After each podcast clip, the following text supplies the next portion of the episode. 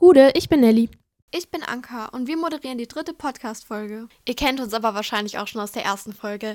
Heute wollen wir darüber reden, warum Feminismus für uns so wichtig ist.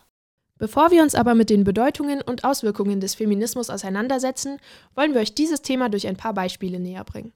Vor allem im Bereich der Politik gibt es heutzutage jede Menge antifeministische Aussagen, die von bekannten Persönlichkeiten, wie zum Beispiel dem ehemaligen US-Präsidenten Donald Trump, geäußert wurden.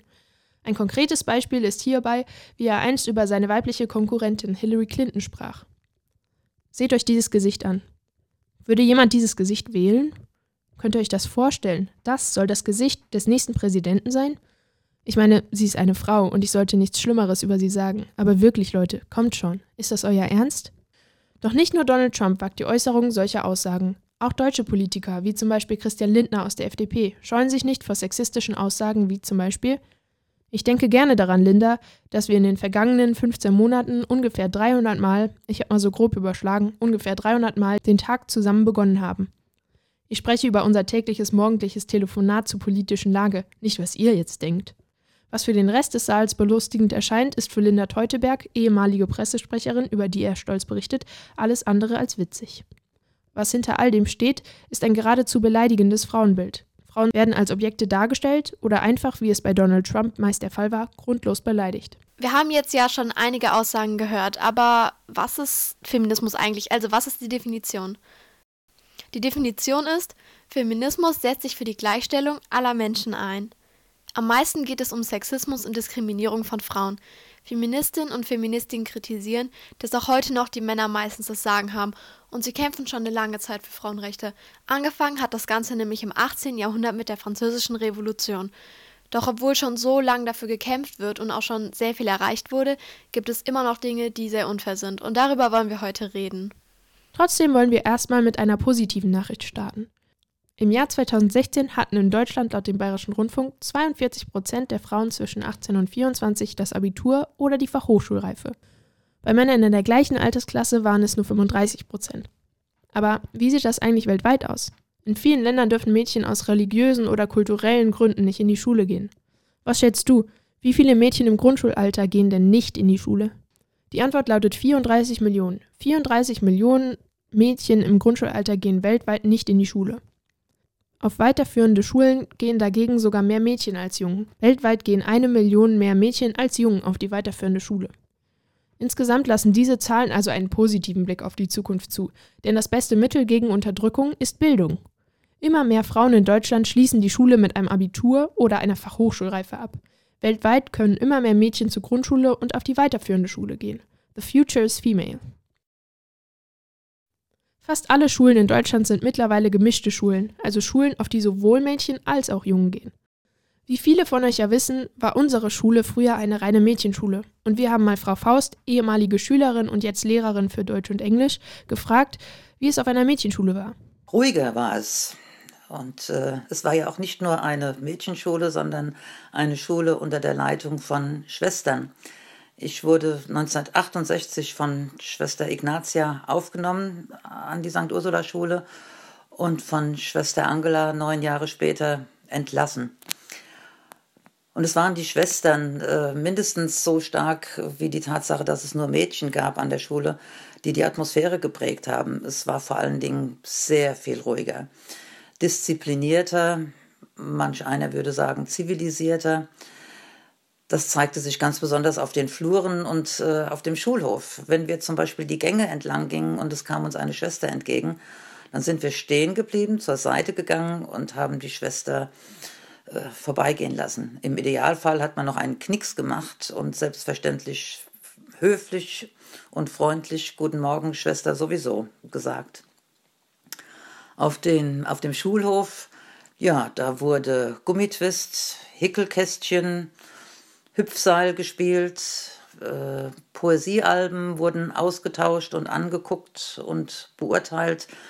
Solche Sachen gehen eben sehr viel ruhiger vonstatten. Und was ich auch noch sagen muss, äh, wir waren 40 Kinder in der Klasse 5. Im Erdgeschoss St. Ursula, erste Tür. Ich weiß es noch wie heute.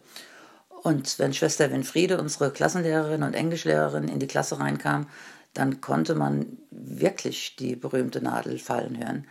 Wenn 40 schweigen, ist es genauso leise, wie wenn 20 schweigen.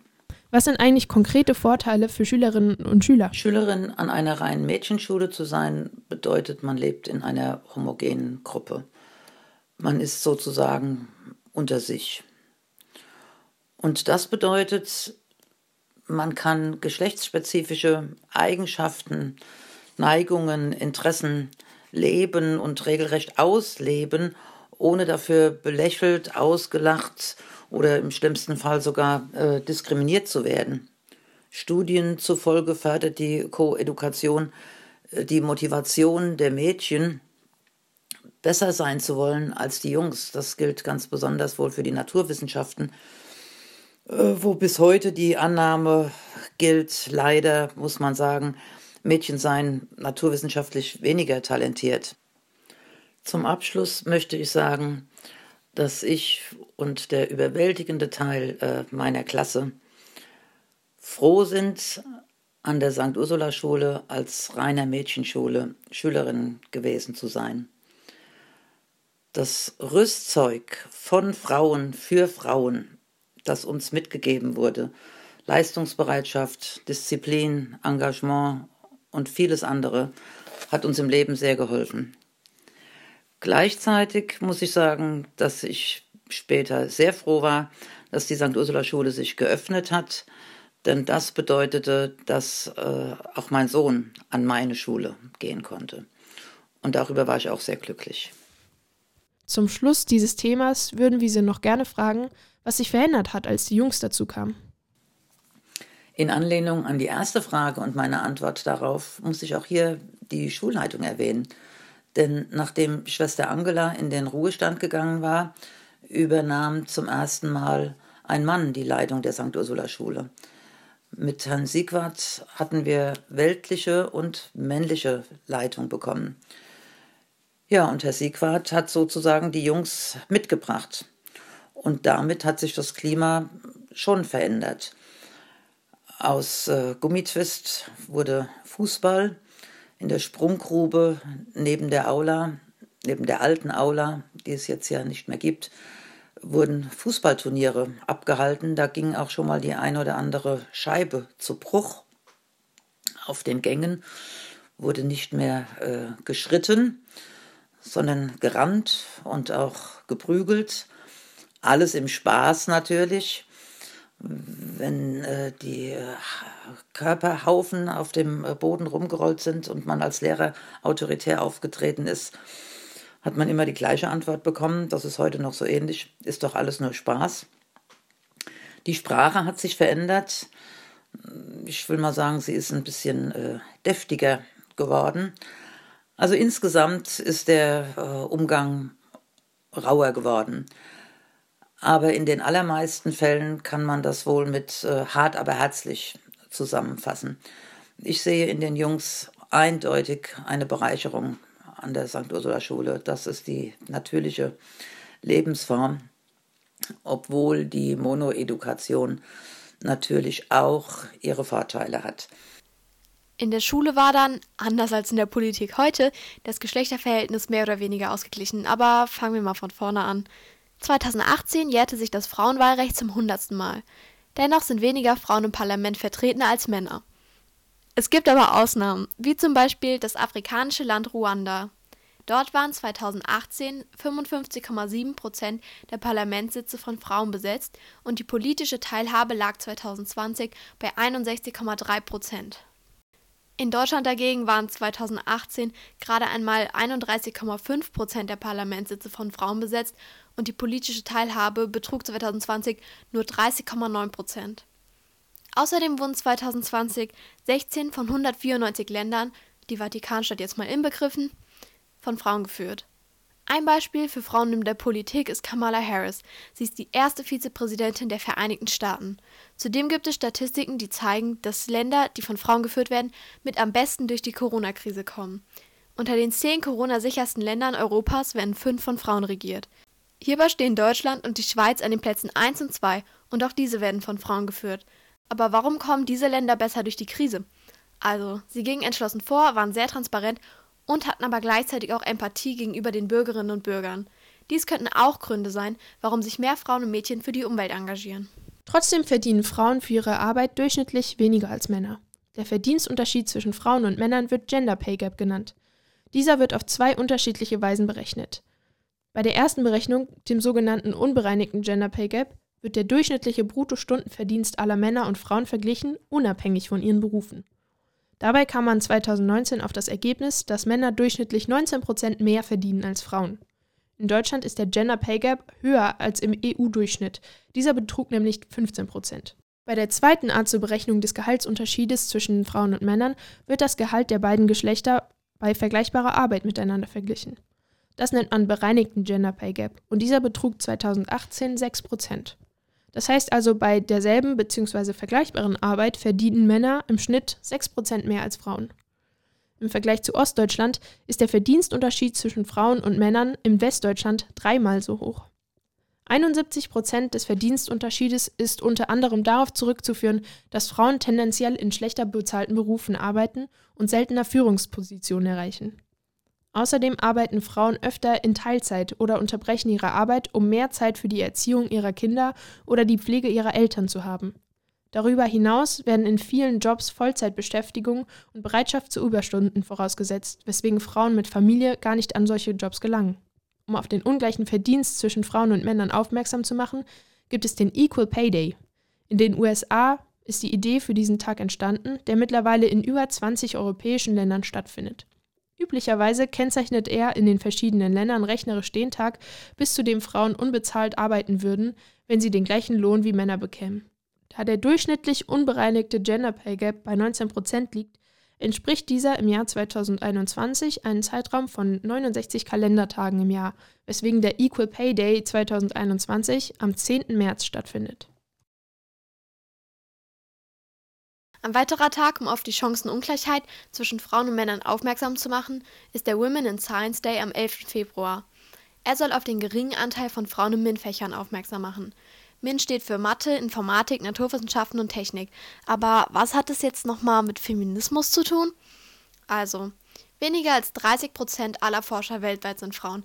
Es gibt aber natürlich Unterschiede. In Bolivien sind es zum Beispiel 63 Prozent, aber in Äthiopien nur 8 Prozent. Okay, die Länder sind jetzt relativ weit weg und viele von euch können wahrscheinlich nicht wirklich was damit anfangen. Also schauen wir doch einfach mal in unser Nachbarland Frankreich.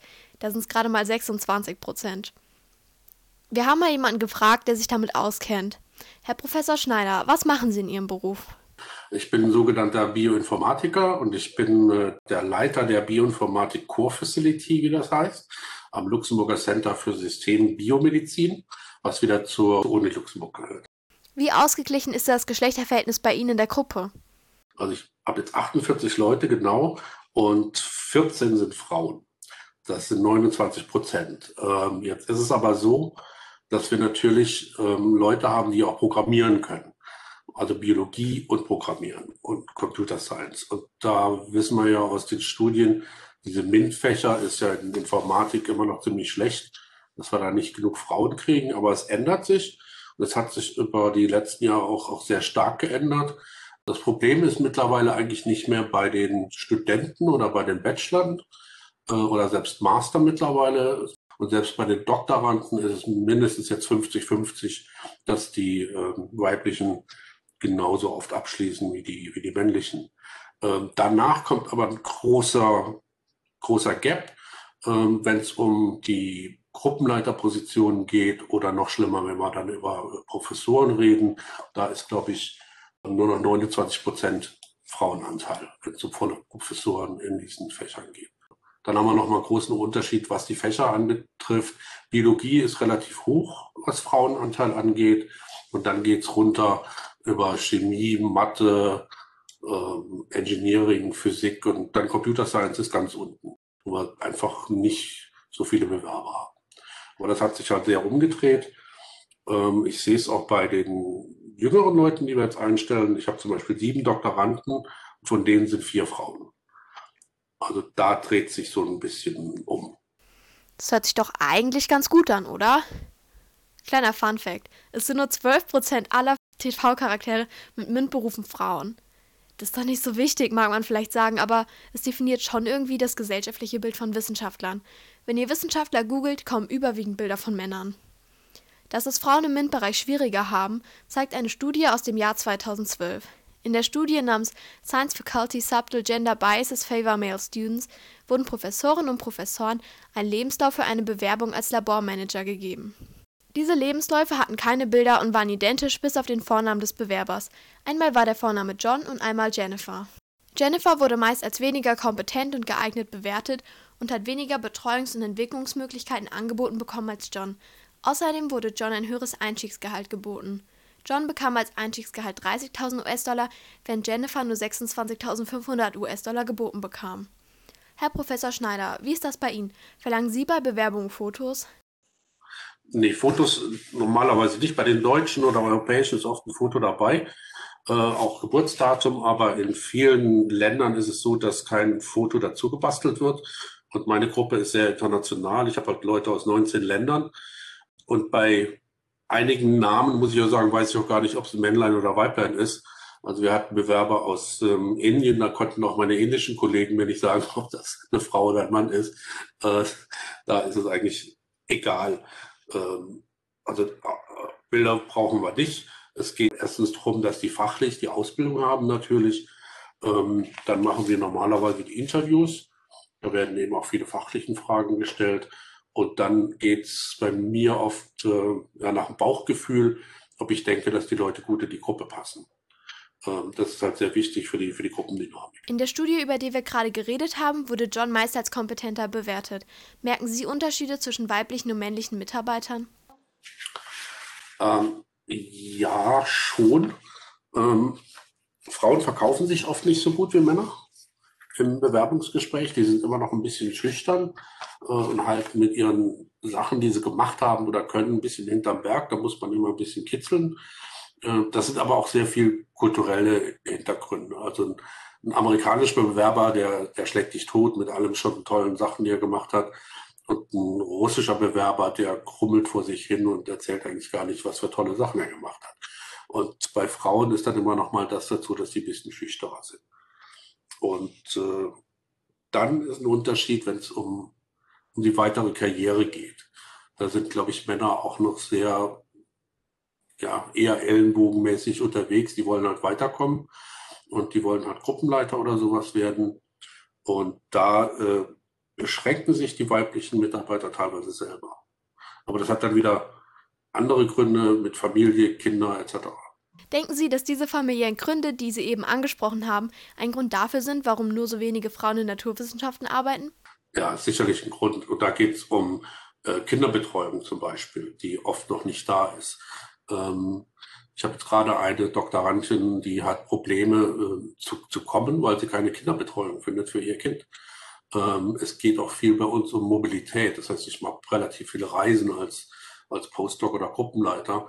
Ähm, das ist natürlich dann auch schwieriger, wenn man eine Familie hat und der Mann da nicht gleichzeitig mitzieht.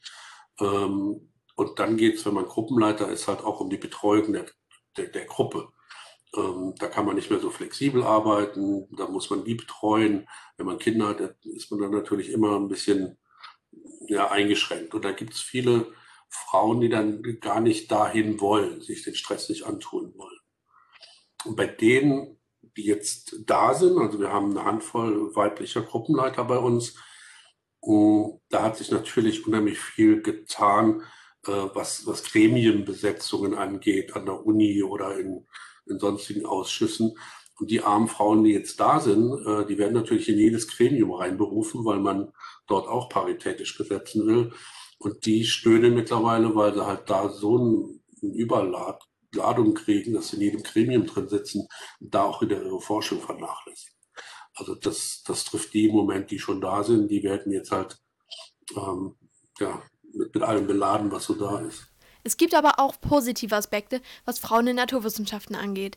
Die Chemikerin Marie Curie war 1903 die erste Frau, die einen Nobelpreis bekam und ist neben Pauling die einzige Person, die jemals zwei Nobelpreise in zwei verschiedenen Fächern bekommen hat. Und 2020 haben zwei Biochemikerinnen den Chemie-Nobelpreis für die Entwicklung einer Genschere bekommen. Es ist also nicht unmöglich, als Frau im MINT-Bereich gut zu sein, sondern nur ein bisschen schwieriger. Michelle Obama hat mal gesagt, There is no limit to what we as women can accomplish. In der nächsten Folge wollen wir über Vegetarismus und Veganismus reden. Kann unsere Ernährung den Klimawandel stoppen? Wusstet ihr eigentlich, dass alle unsere Quellen immer in den Shownotes verlinkt sind? Die findet ihr, wenn ihr einfach ein bisschen nach unten scrollt. Wir wollen uns auch noch einmal ganz herzlich bei Frau Faust und Herrn Professor Dr. Schneider für die Interviews bedanken.